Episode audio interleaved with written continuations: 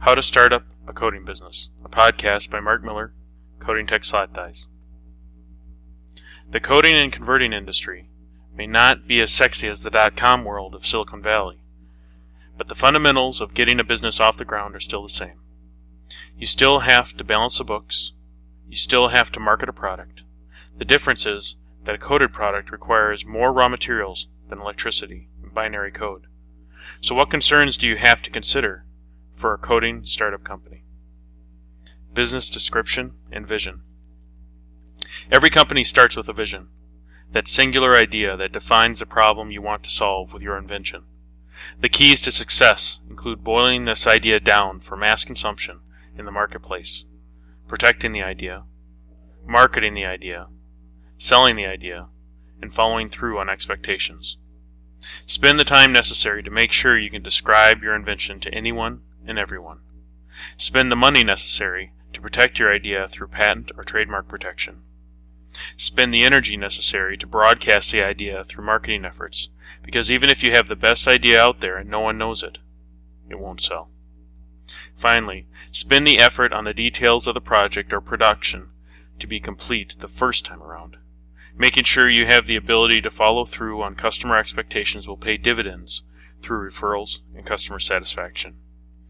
Outstanding service is the special sauce of startup companies. Definition of the market. The determination of your converting product or service market should follow the old journalist adage who, what, when, where, why, and how. Who is interested in your product?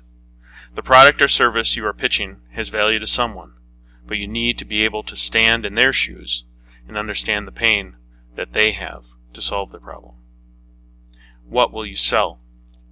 Define your product or service as a simple pitch that is easily digestible by your audience. When do people buy? Understand the customer's buying patterns and approval process. Pushing when it is not necessary can lead to poor relationships. Where is the highest concentration of buyers? Startup companies need to concentrate efforts to be successful. Whether it is geographic or industry specific, spend energy effectively. Why do your customers buy? There is always faster, cheaper, and better. But what are the issues the customer needs to solve? How do they prefer to purchase? There are usually terms that customers are used to.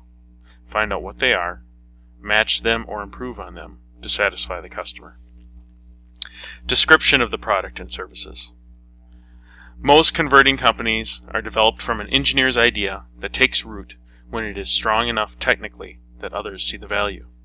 The trick is sharing the strong technical idea in a way that you could explain the product to a child breaking down the message of the product into a pitch that can be easily explained provides your company with the best platform for building buzz for your product or service.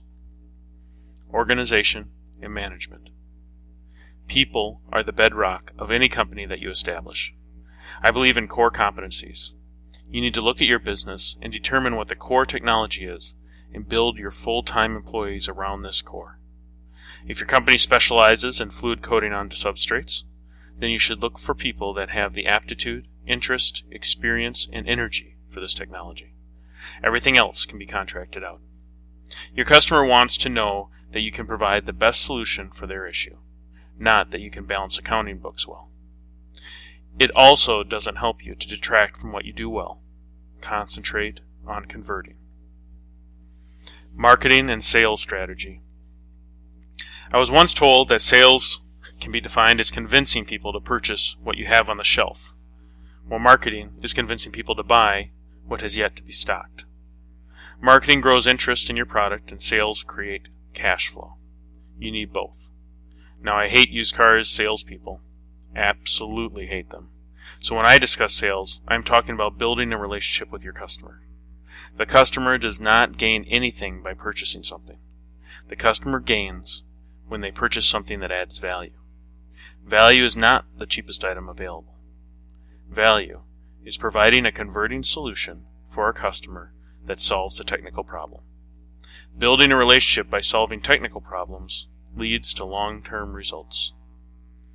financial management. Last, but certainly not least, is the concentration every business must have on the bottom line.